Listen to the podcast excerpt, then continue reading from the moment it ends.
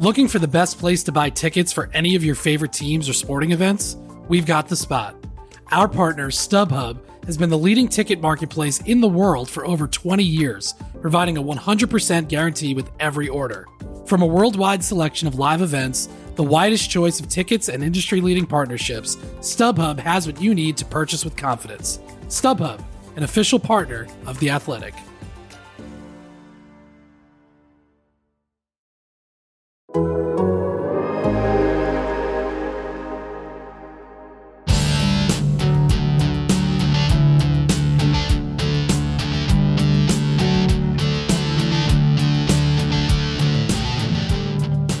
Hello, ladies and gentlemen, and welcome to Pod on the Tyne, your go-to Newcastle United podcast, brought to you by The Athletic. My name's Taylor Payne, and I'm joined, as always, by Chris Woff and George Culkin. Coming up on this week's show, we're going to be talking to Zahra Zomorodian all about her fantastic film, We Are the Geordies. We're going to look back at that Palace game, and also we're going to be talking a little bit about Allan Saint-Maximin and what's going on with him.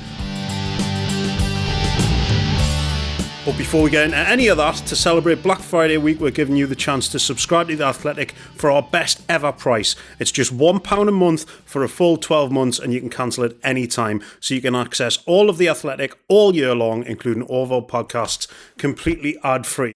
We'll bring you unrivaled Newcastle coverage for an unbeatable price, and we won't be running a better deal anytime soon, so get stuck in. This offer is running until the fourth of December, so please don't miss out. Go to theathletic.com forward slash... forward slash, Connery's back, forward slash Newcastle pod, uh, and pay just one pound a month for twelve months. This offer is for new subscribers only. And now that I have our administrative work out of the way, good afternoon, gentlemen. I'm here with George and Chris. How's it going? Good afternoon. Very well, thank you. And you? I'm all right. Chris, how are you doing? You healthy? I'm fine, thank you. Yes, it's good to good to hear from you too. I don't know what I said there. I sort of mixed my words, so I apologise. It's good to hear from, hear from you. I mean, it, it, it also can't have been much. As you make it sound like a surprise that we've like run you, rung you up and started talking to you, as opposed to this being something that's in your calendar every week. I mean, it often feels like that, to be honest. Yeah, I do. It feels like a spur of the moment thing, isn't it? I think there's only one place we can start here, gents, and that is the news that has just broken that Newcastle's game uh, against Aston Villa on Friday night has been postponed due to a COVID outbreak at the club. Chris, you're the one who's been the closest to all of this and what's going on. What What's happened here? Yeah, well, this has been an ever-developing story over the last, say, forty-eight hours, really, um, on Newcastle. Uh, as far as they're concerned, on Sunday there was there was additional tests to, to positive tests to the three that had already been recorded before Friday's trip to Crystal Palace, and they feared that that more were, were going to follow, and so uh, they had they had additional tests on Sunday. Yesterday the training ground was closed. The training ground has been closed today. Today is Tuesday, by the way, so the training ground w- was closed again today. And basically since Monday evening, really, it's looked close to inevitable that Newcastle were going to push for, for postponement. And there's been very quick developments during the course of today where Newcastle have consulted with Public Health England. They've spoken to uh, various different uh, local authorities. They've also conversed with the Premier League and basically tried to find out if it was possible to postpone the match. I think it's not only the number of positive cases, although Newcastle have confirmed there's been a significant increase in yeah. positive cases without confirming how many exactly they've had, but also I think there was fears over travel down to how are they going to go to an away game, how are they going yeah. to, were they going to be able to stay overnight, how would they travel, the families of some players, their safety, and so really it's about a a safety issue here. And so eventually I think the the right decision has come round. There is a human element to this, and so eventually we've found out that yeah Friday night's game, it's the first Premier League match to be postponed because of an outbreak of covid nineteen. It's absolutely the right decision, isn't it, George? Categorically, yeah, yeah. I mean, I think there's um, a couple of things to to say about it. I mean, the first first thing is from from all of us is that we hope everybody at Newcastle's all right, and mm-hmm. uh, those people who are suffering get well soon. And it's important to say that. The other, th- I mean, the other thing is that, yeah, it's it's it feels to me like a common sense decision. We've been sort of looking at those regulations over the past couple of days, and there was a very high bar for games to get postponed and called off. But you want kind of football to sort of acknowledge that having been presented as this antidote almost to lockdown the first time around, that there was this duty yeah. uh, for footballers to come back and entertain us whilst we were all stuck in the house. It's this, A, it's a reminder that footballers are not immune to this and that they're very much part of it. We we have to remember that they're kind of putting their health on the line, not just through the normal stuff in football, but f- doing this as well, albeit they're tested a lot. And it's also kind of a great reminder to to all of us as uh, we do need to be careful, and this isn't going anywhere. It hasn't. Yeah. It hasn't. And so, you know, we, we owe it to ourselves to be careful. But yeah, I'm I'm pleased that this hasn't become a sort of big, drawn-out battle with the Premier League to get it called off. Newcastle made a point of thanking Villa for their understanding and cooperation, and yeah, thankfully, thankfully that's happened. I mean, I'm surprised that it's taken this long for something like this to happen, for there to be a major outbreak. But like we've heard again and again, the the, the kind of health uh, and safety of, of the players and the staff at the training grounds and stuff like that has been paramount where this is concerned. The social distancing that's been involved, all of the checks that have been done, the testing and all that sort of stuff. Uh, it's been put in and it's been implemented well. Um, but I'm still su- surprised that it's taken this long for there to be a major outbreak. But Chris, from your point of view, what's what's the next steps now then? Is there is there a plan in place for Newcastle? Is there a plan of when this fixture might get replayed? Well, we've did, the the news is literally just broken in the last fifteen, twenty minutes. I mean, Newcastle say within the statement that in due course that they, they will find out and they will let us know when the, the, the fixture can be replayed. I'm not sure whether the fact that both clubs aren't in Europe means that, that, that they could fit it in somewhere in terms of when it's a Champions League night or a, or a European night. I mean, immediately... F A Cup I, fourth round weekend, I probably think it'll probably be the best, the best time to do it. I mean, I, I mean, love Villa might still be in, to be honest. I would uh, I would echo George's comments, and there is a human element to this which I think sometimes gets overlooked, that, that yes. there are players, their families involved here, staff members, and yeah, we really hope that, that, that they are all safe and well very soon and that this doesn't spread any further. But that's the, the main thing now, is that Newcastle need to contain the spread. They need to make sure that the normal players and staff members become infected, that the training ground is a safe place again, and then start preparing for, for whenever the next game may be. Hopefully the West Brom game will be all right. I suppose that depends on how many players have tested positive, how long their isolation periods are. All of that is a little bit uncertain at the moment, but I think the health and safety had always had to be the priority in Newcastle United, if, if it would made sure it has been. And to be fair on Newcastle, I know that they receive a lot of criticism rightly in a lot of quarters, but I don't think this is anything to do with the potential provisions that they've had in place mm. or otherwise. They have, uh, from the start, have led with with some of the protocols, for example, uh, banning handshaking at the training ground, and uh, their, their doctor is renowned in terms of they've even created an app to make sure that people have been safe and, and, and that they're entering a secure environment. This has come about since the last at national break. They're still trying to work out exactly what the, the source is, but this this could in theory have happened anyway. I don't think this is this is just a Newcastle United problem. This could have happened to any club.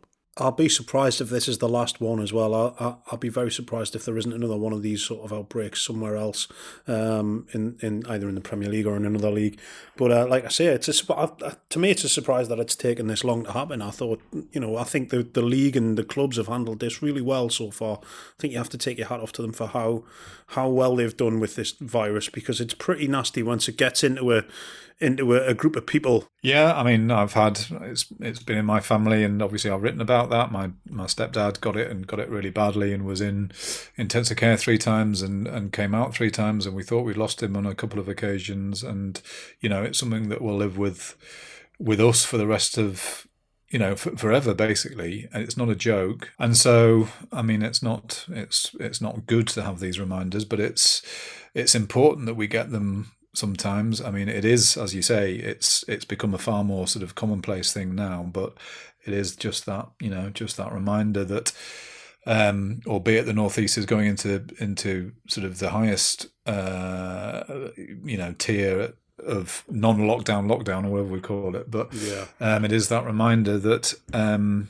we're not through it yet. Please wear your masks. Please take it easy.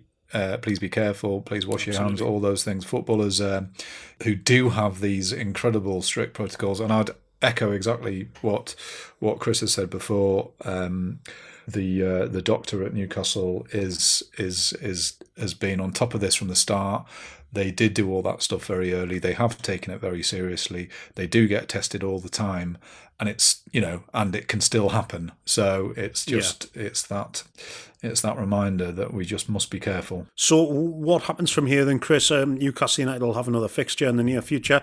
Um, and, and do you think they'll be, they'll be, the team will be ready, the club will be in a position where they're ready to play that next fixture? Well, that that's sort of an unanswerable question at the minute. It depends on that. There, there has been a fear that more positive tests could return. They're going to be tested again tomorrow, which is Wednesday, so there could be more positive tests. So that could throw further plans into into into disarray. Really, I mean, for now, I think they're focusing on the, on the safety of the players, and they can cross that next bridge when they come to it. And I think we'll probably have more of a clearer idea towards the end of the week, um, but certainly uh, Friday's game just didn't seem realistic in any way, shape or form. There's another week or so after that before the West Brom game, so there's there's a bit more time, but I think just the, the immediate concern is the safety, really. Yeah, and obviously with isolation and, uh, and and quarantine and stuff like that, it's difficult to get an idea on how soon, how many players are actually going to be fit and healthy. And the other thing with this virus as well that a lot of people don't talk about is uh, the lasting effects that go on after you've had the virus. I know, I mean, I had it in in August, and I'm still not completely right now. I still find myself gasping for breath. Um, I mean, part of that is because I'm a big fat knacker and, and getting up and down the stairs is uh, taking its toll on me as I get older. But the kind of layover effects from the virus itself are difficult, and you don't know how. I mean, obviously footballers are uh, a, a big, fit and healthy lads, and hopefully it'll not take its toll on them too much, but you just don't know what's going to come from this. No, they're in the, I mean, they're in the right demographic to get it, if you know what I mean. But um, yeah. um, there is, of course, the potential of there being a football sort of a lingering effect in terms of the football itself, because if the training ground is closed or if players can't come in for training, then obviously that has effect on on the work they can do.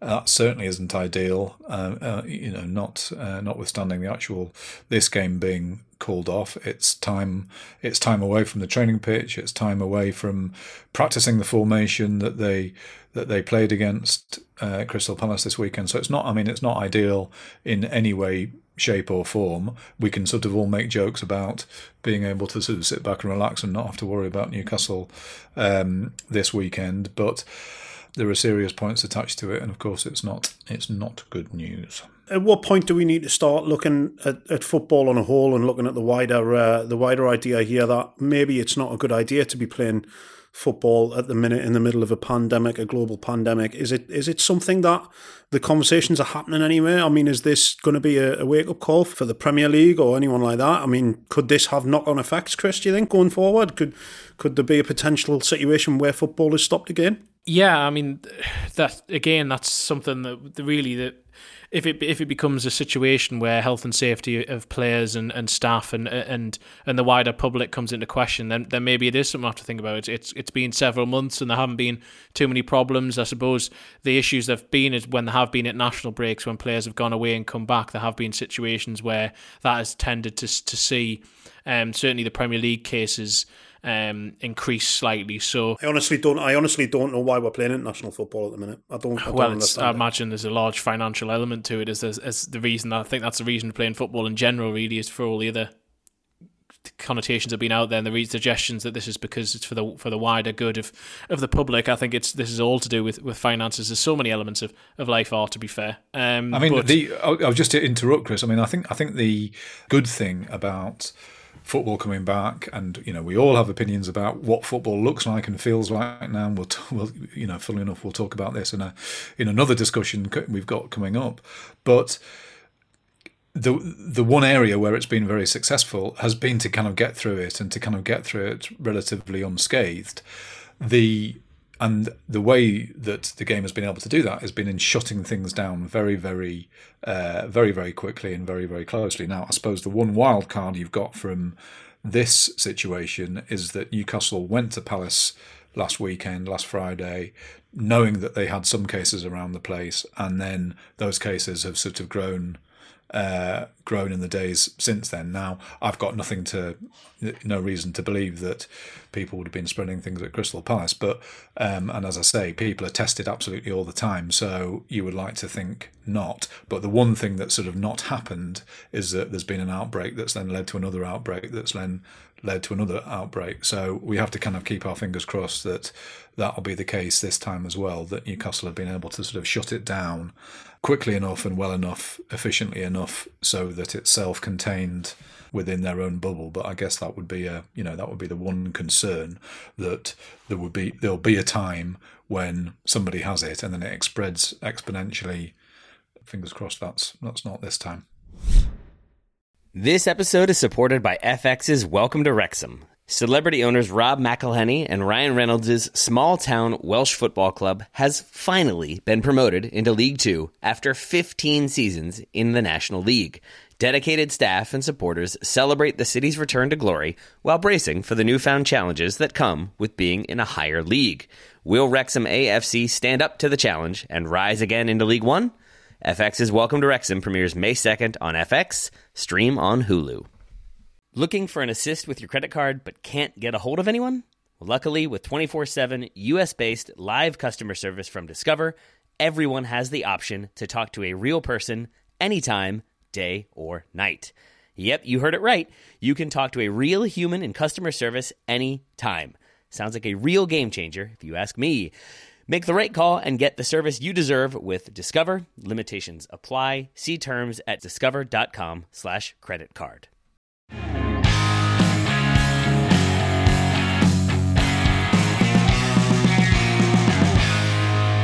Well, anyway, enough of that. Let's talk about something a little bit more positive. Newcastle uh, went to Selhurst Park on Friday night and came away with three points. Callum Wilson and Joelinton on the score sheet, uh, and they put Palace to the sword, didn't they, Chris?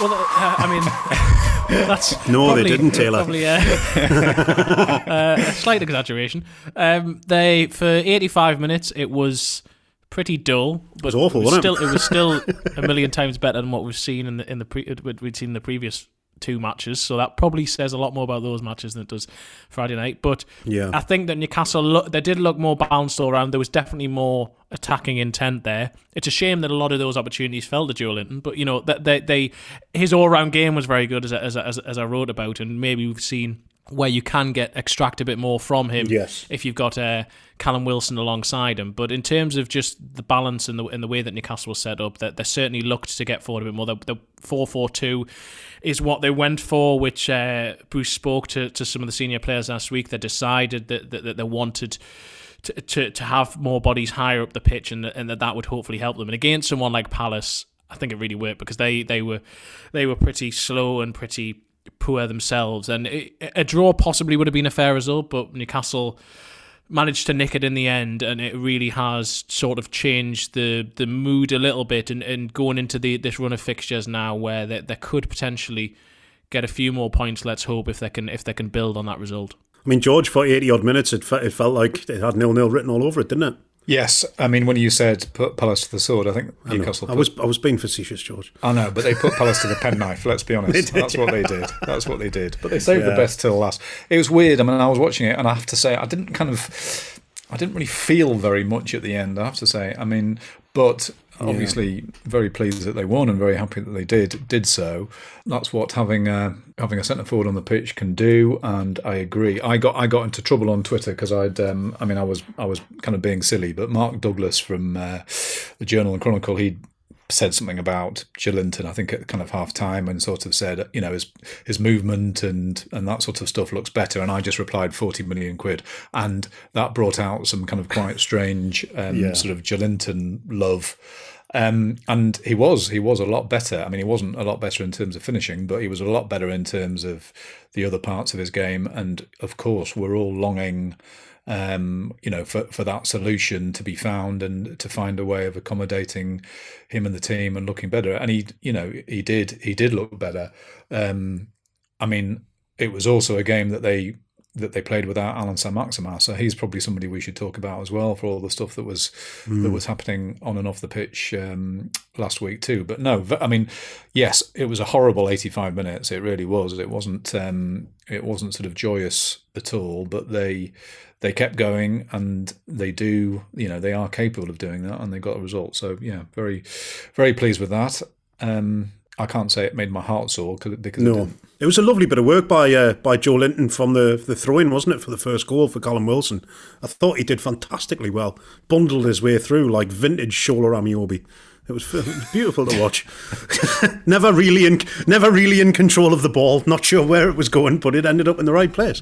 I thought it was one of his best all-round performances for Newcastle. Now you can argue that, that, that there isn't much to go by before, and that that's yeah, but, the bar's but, not really high, is it? the, the thing with Joelinton is that I think, in one sense, we both have to still keep addressing the fact that he cost forty million pounds, because Newca- but that's from a Newcastle point of view. Newcastle spent forty million pounds on him, so they have to try and get some value from him. But Joelinton as an individual, and in terms of what he brings, I think we almost have to try and disconnect the forty million pounds from him. If you see what I mean, there's almost two strands to this. That, that can't be forgotten about, that Newcastle have spent all that money.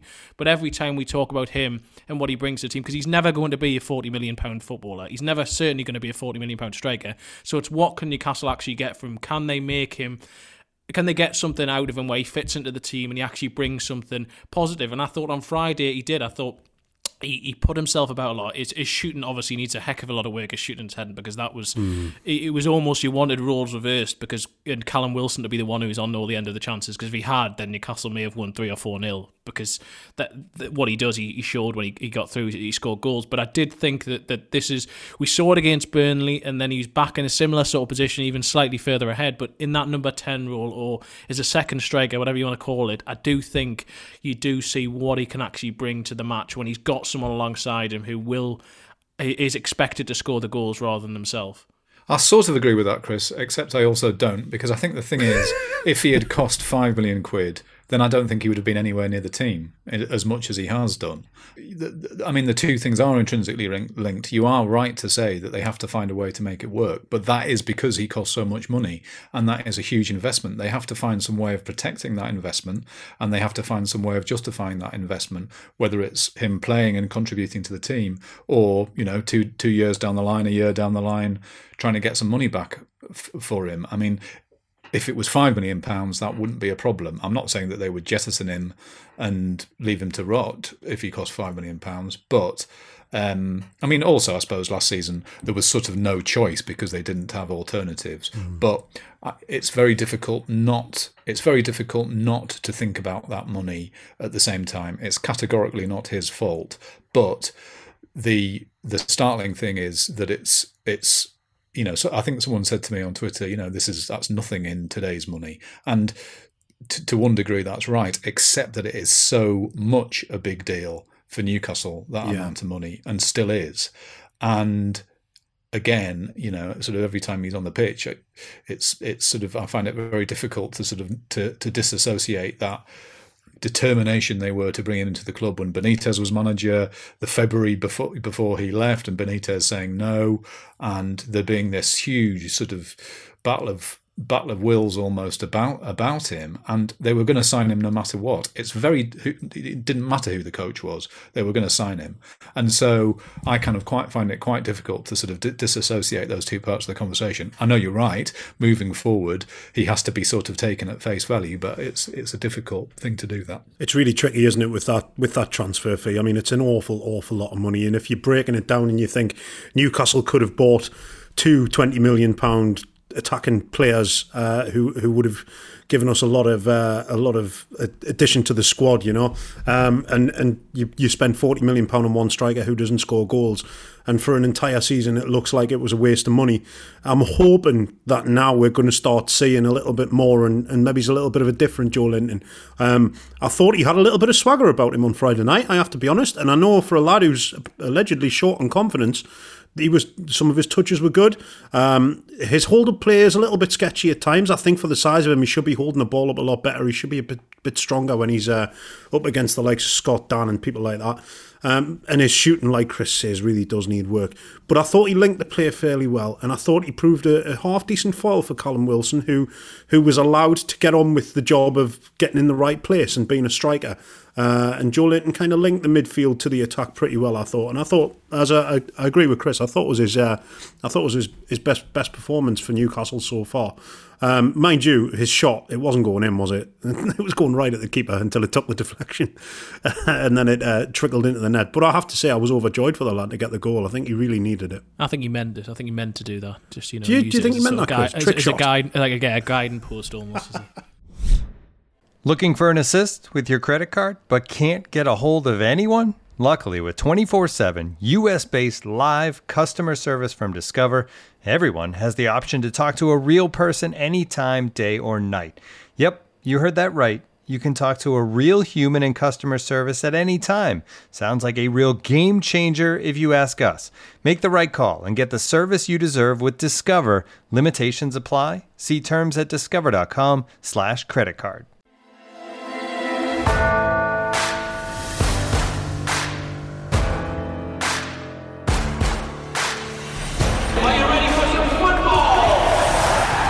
This is what we've waited all summer for. What makes Newcastle United so special is the fans. It's tribal. You come out and all you see is black and white. Unlike Manchester and Liverpool, the city unites behind the club. It's part of what growing up in the North East is about. It's who we are. And yet this is a club that hasn't won a domestic trophy since nineteen fifty-five. For years this club has gone with one mistake after another. When you're a Geordie, you get kicked. You just get up and get on with it. The Championship has been a graveyard for some huge clubs. It's simply about promotion to the Premier League. Can they do it? They kind of have to, really. With a manager like Rafa, we've got hope. We haven't had that for a long time. We're the lads. So we're going to be back and talking a little bit about Allan Saint-Maximin and all of the drama that's surrounding him at the moment. But first, we've got a very special guest on the podcast. We're going to be talking to Zahra Zomorodian. In her own words, Raj Packet, maker of films, aspiring cult leader. That's a good job I said that right. My God. Aspiring cult leader. Uh, and one of the clever brains behind the fantastic uh, fan film, We Are the Geordies. How are you doing, Zahra? It's lovely to have you. Thank you very much for having me on the show. Um, I'm all right, actually, a little bit stressed, but, you know, it's to be expected after, you know, what's going on in the world and also trying to release a film in the middle of it all. Absolutely. I bet, I bet that's a really difficult uh, a difficult process. How is, how has it all been going with that? Actually, it's been going really quite well. Um, we've got, I've got, a, we, we've done a film before ourselves uh, called The Stag Do, which we self-released, and it literally was self-released, like handing out flyers outside St James's Park and stuff. This time, we've actually got a little budget and a little team, and what a difference it makes! Wow, I can imagine. I can imagine. George, you've been involved in this project, haven't you? What, what's your What's your role in all of this? Uh, just hanger on and glory hunter, basically. But um, good, basically. No, yeah. I mean, I, it, it, um, it, that's that's a slight exaggeration. I mean, I, I appear very briefly in the film. It's been a labour of love for for Zahra. Um, it's four years in the making. It's really it's the story of the promotion season under Rafa. Mm. But it's a story that's told really through the kind of first-hand experience of of Newcastle fans. Uh, it's very beautiful to look at. It's beautiful to listen to. And it's a kind of great reminder. I mean, it, it, in some ways, it feels like awful timing for a film to be coming out when people can't go into the cinema. But at the same time, it's also wonderful timing because it reminds us exactly mm. what we're missing uh, without people in the stadium. And I would urge people to, to to download it or buy the physical release. It I'm sure Zahra will give us details about that. But yes. it's it's just a love letter to, to Newcastle and to Newcastle's people and and to Rafa as well. A very very special season. But I mean, it's it's I know it's been very very frustrating for you, Zahra, over the past few four years to to kind of get it done. But you must feel you must feel chuffed to bits that it's actually here now. Oh, definitely. I mean, you know, you've you've you've heard my.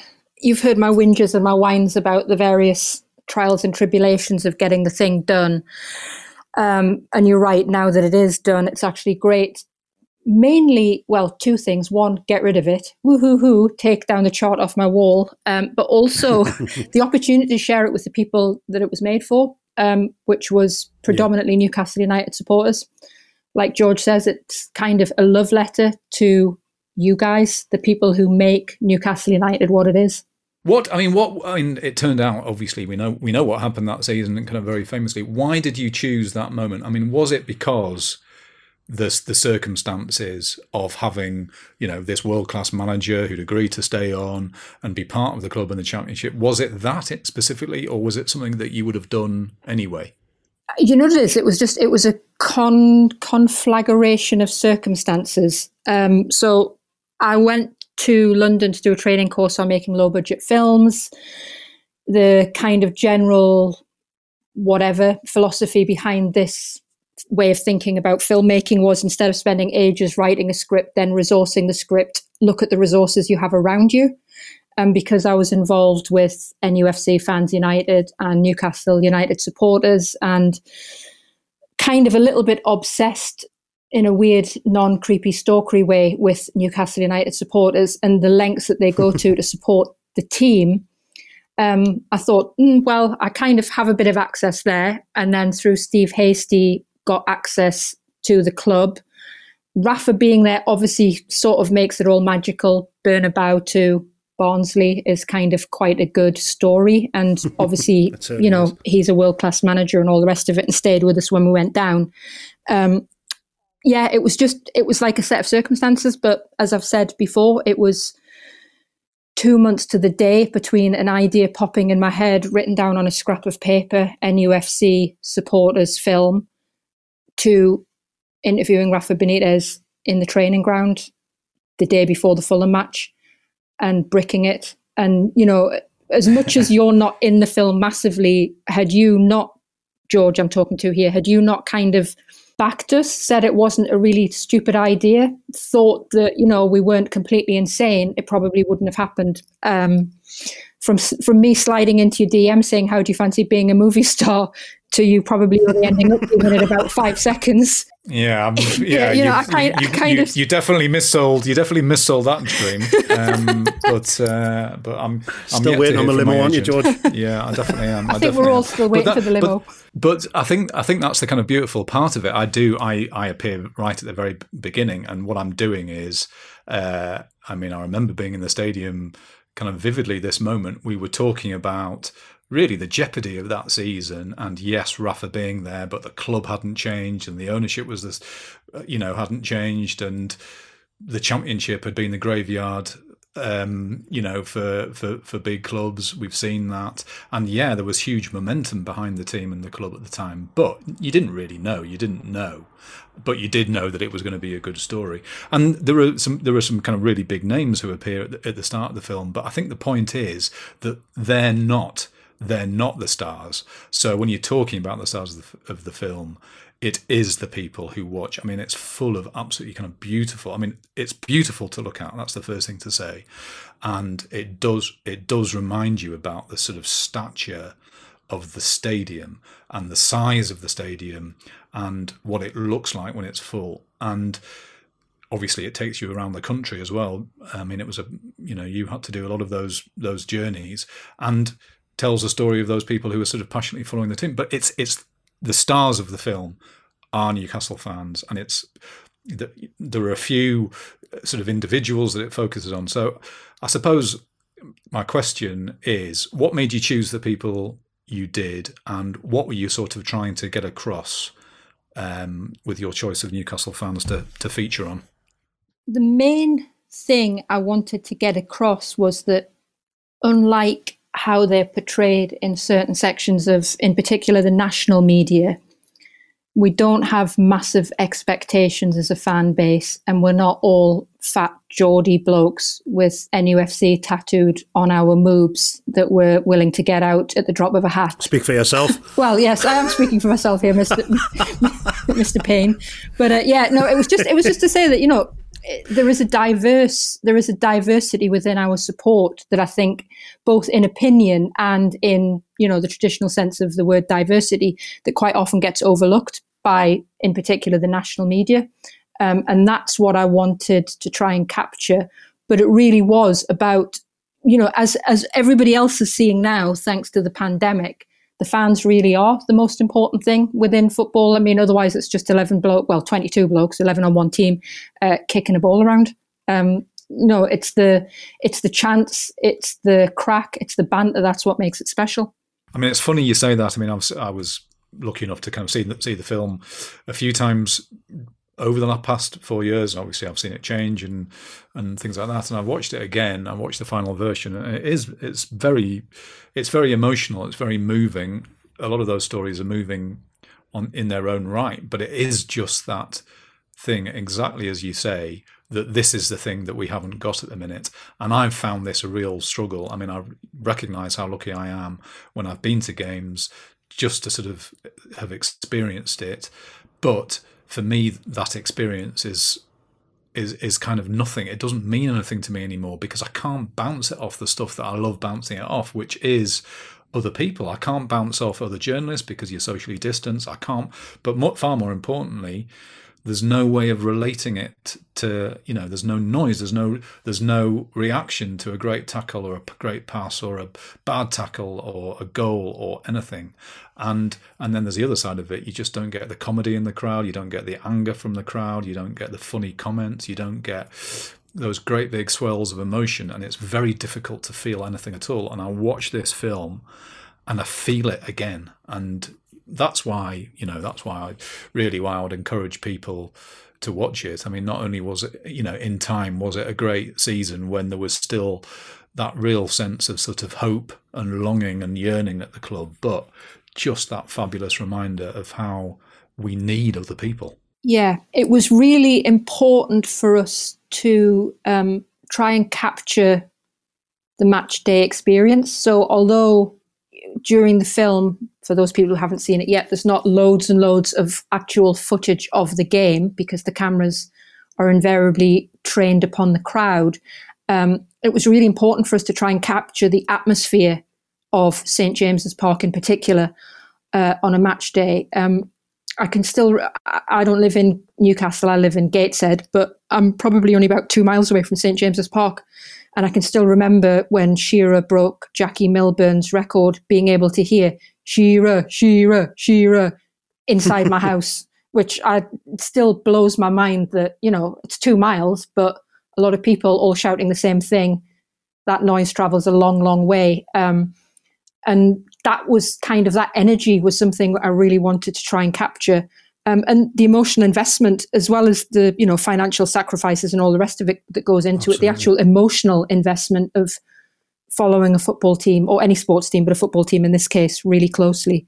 Zahra, I wanted to um to, to pick your brains a little bit as well. I mean, I myself have dipped my toe briefly into making uh, a film and, and and struggled with it massively.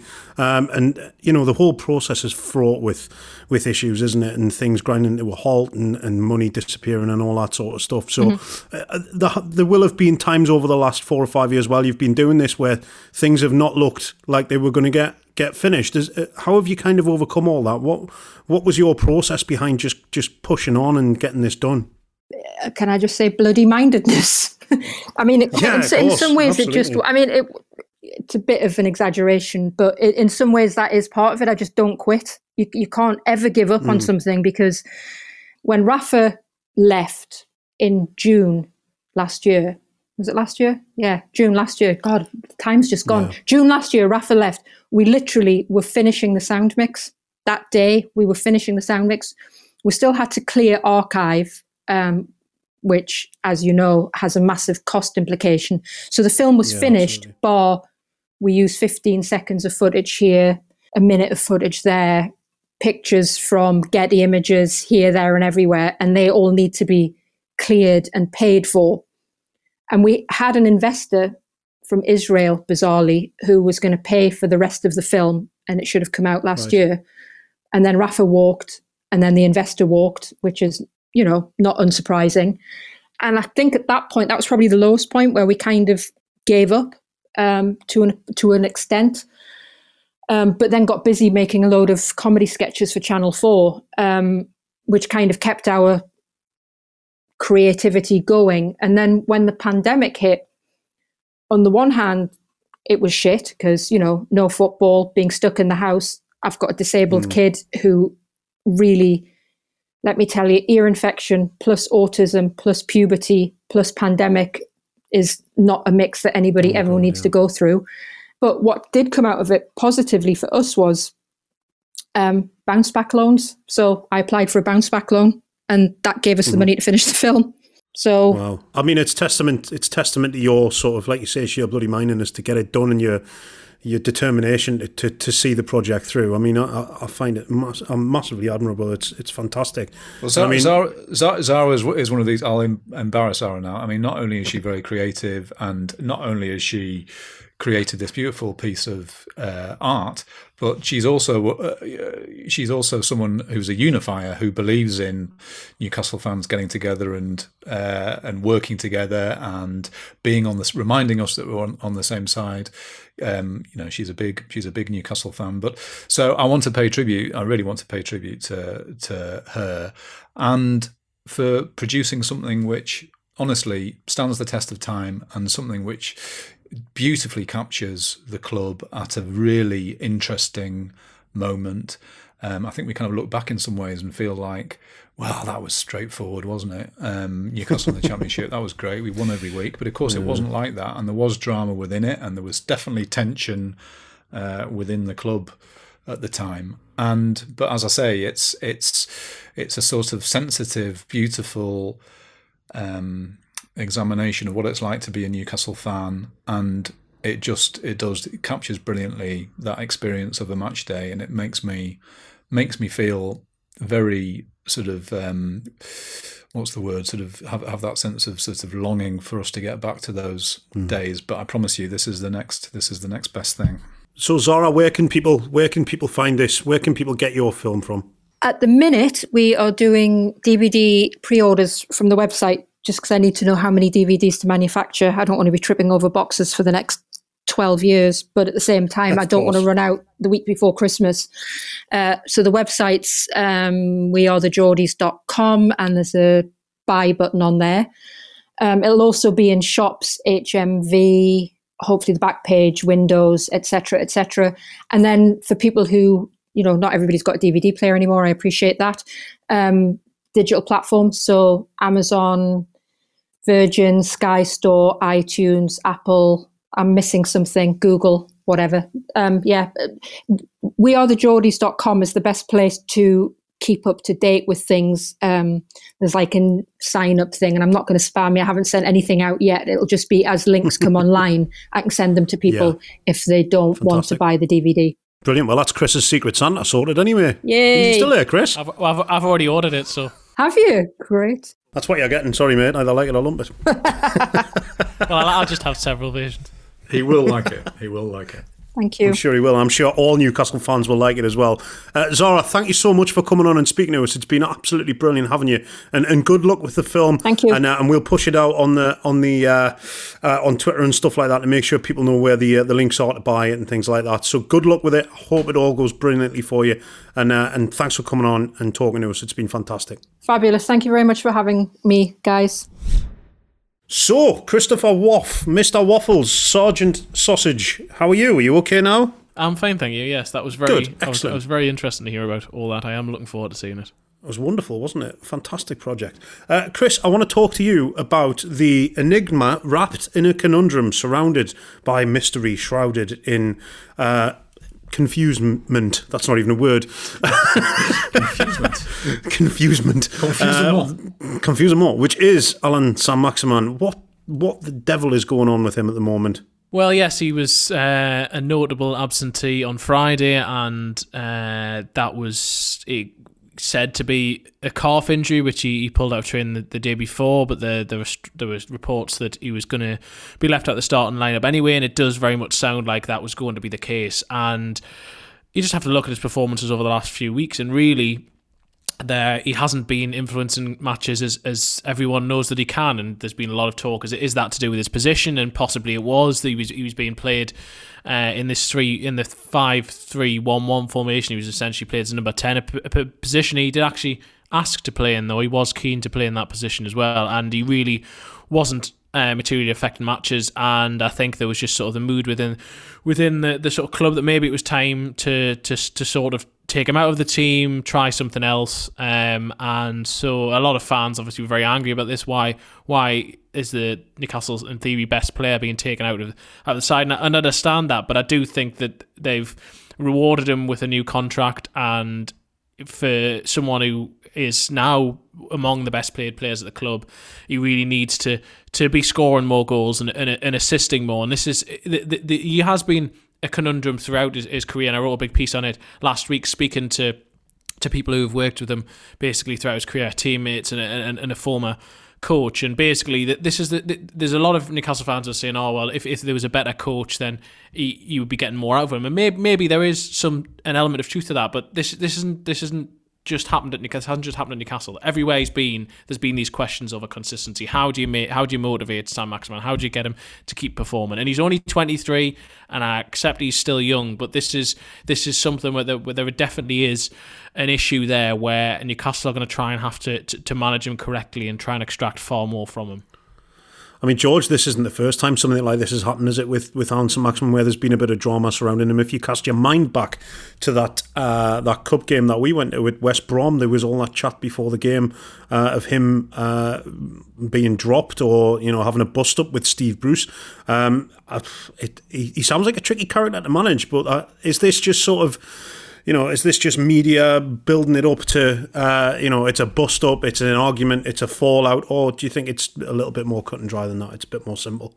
Uh, I mean, I think I think all these things are nuanced. I mean, there's no doubt that, you know, the the art of management is getting out is getting the best out of different people, and everybody's. You know, everybody is different. Chris, for example, needs an arm around the shoulder. Taylor, yes, you need to kick up the backside. You know, no, we're all different. We're all different. I'm joking. You probably don't. You probably want an arm around your shoulder as well. But, um, but I'd like an arm that. around my backside, please. You like an arm around your backside. Yes. And um, yeah, Chris likes a kick, kick up in the shoulder. shoulder. Yeah. So um, th- that is part of it. That's part management, and it always has been. And yes, it's often sort of said that, you know, with genius comes, uh, you know, comes other parts of character. And so this isn't something that's just that's that's new. It has happened uh, in his previous postings, and Steve Bruce has said from the start he's going to take up a lot of my time. He is the one player Newcastle have who is the difference maker, who can do something on his own, who can turn a game. Now, we haven't seen that. We have not seen that for too long. And Chris is right. He was going to be dropped on on Friday, and. Really, there's a very interesting balance here. I don't want to over-dramatise it because, yes, as you say, Taylor, what happened last season proved that, you know, one man's bust-up is another man's is another man's sort of uh, what what's what's a, what's not not a serious bust-up argument, handbags, you know, whatever, that gets resolved straight away, and yeah. something kind of good can come out of it. And obviously, in the media, we use dramatic language uh, sometimes to sort of describe stuff that's pretty routine, but.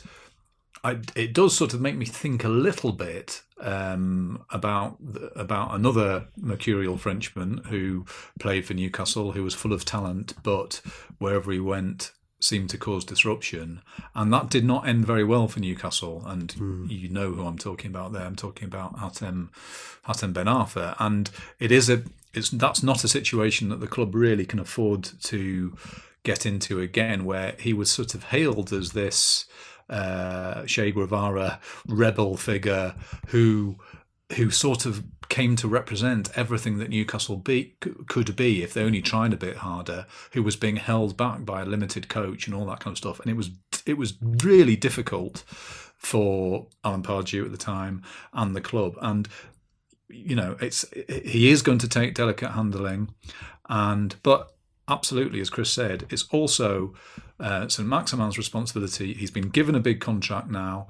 Um, you can argue whether that was a good move on behalf of the club or not. I mean, they're protecting his investment, uh, their investment, but they're you know they're kind of stuck with it. Saint-Maximin has to, you know, does have to knuckle down. He has to show that his attitude in training is right. There have been whispers around that about that around the club. So it's not it's not one of those easy things where there's one hero, one villain, and it's it's it's black and white like that. It's a it's a nuanced situation, um, but we definitely have not seen what he's capable of in recent weeks. I think partially that's positioning, but he, he hasn't looked he hasn't looked right to me. So hopefully that can that can get resolved. He definitely hasn't looked right. And I mean, the, the, the last few times I've watched him play, he's looked disinterested. Um, he's looked a little bit lost, and like the game's just kind of passed him by a bit. Uh, and it's a totally different Allan Saint-Maximin from the one who who appeared after the, the initial lockdown break and when the Premier League returned in the summer. Uh, and he was ready and raring to go and running at defenders and demanding the ball from his teammates, and, and really, really looked like the kind of player where everyone thought, wow, what have we got on our hands here? And then this season, he's he's just... I mean, he started fairly well, I think. He he, he did okay. And I remember the the game... Uh, was it the Burnley game uh, where he provided the assist for Callum Wilson? Um, and he, he, you know, he looked okay, but he's just slowly gone further and further off the boil, hasn't he, Chris? Yeah, and I mean, actually, since the Bournemouth game when he provided the three assists and was... Bournemouth, that's what it was.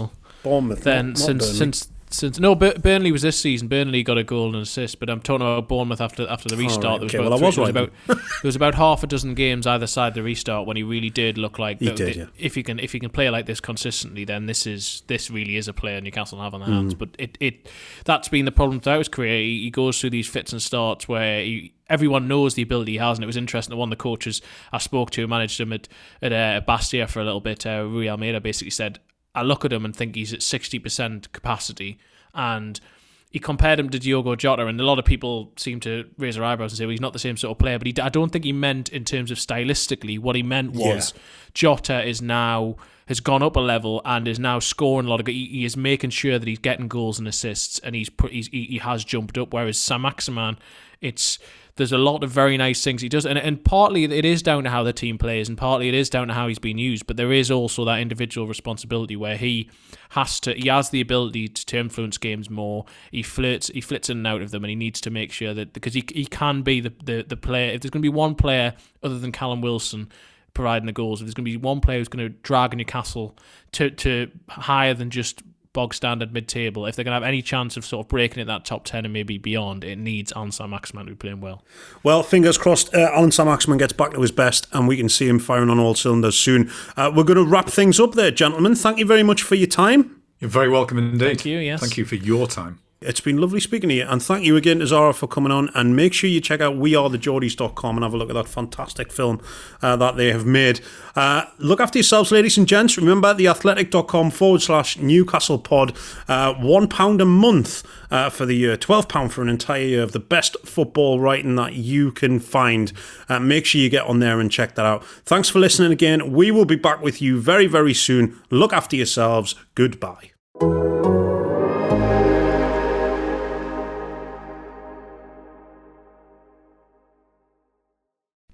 As you've probably heard by now, we've teamed up with BetMGM this season. We'll be using BetMGM lines to make all of our picks, and we'll have special offers for our listeners each week. If you haven't signed up for BetMGM yet, use bonus code The Athletic, and you'll get a one-year subscription to The Athletic, plus up to a fifteen hundred dollars first bet offer on your first wager with BetMGM. Here's how it works. Download the BetMGM app and sign up using bonus code The Athletic. Make your first deposit of at least ten dollars, place your first bet on any game, and claim your voucher for a one-year subscription to The Athletic. See bet M G M dot com for terms. U S promotional offers not available in D C, Mississippi, New York, Nevada, Ontario, or Puerto Rico. Gambling problem? Call one eight hundred gambler. Available in the U S. Call eight seven seven eight hope N Y or text HOPE-NY four six seven three six nine in New York. Call one eight hundred next step in Arizona. one eight hundred three two seven five zero five zero in Massachusetts. one eight hundred bets off in Iowa. one eight hundred two seven zero seven one one seven for confidential help in Michigan. one eight hundred nine eight one zero zero two three in Puerto Rico. First bet offer for new customers only in partnership with Kansas Crossing Casino and Hotel. Don't forget, if you haven't signed up for BetMGM yet, use bonus code The Athletic, and you'll get a one-year subscription to The Athletic, plus up to a fifteen hundred dollars first bet offer on your first wager.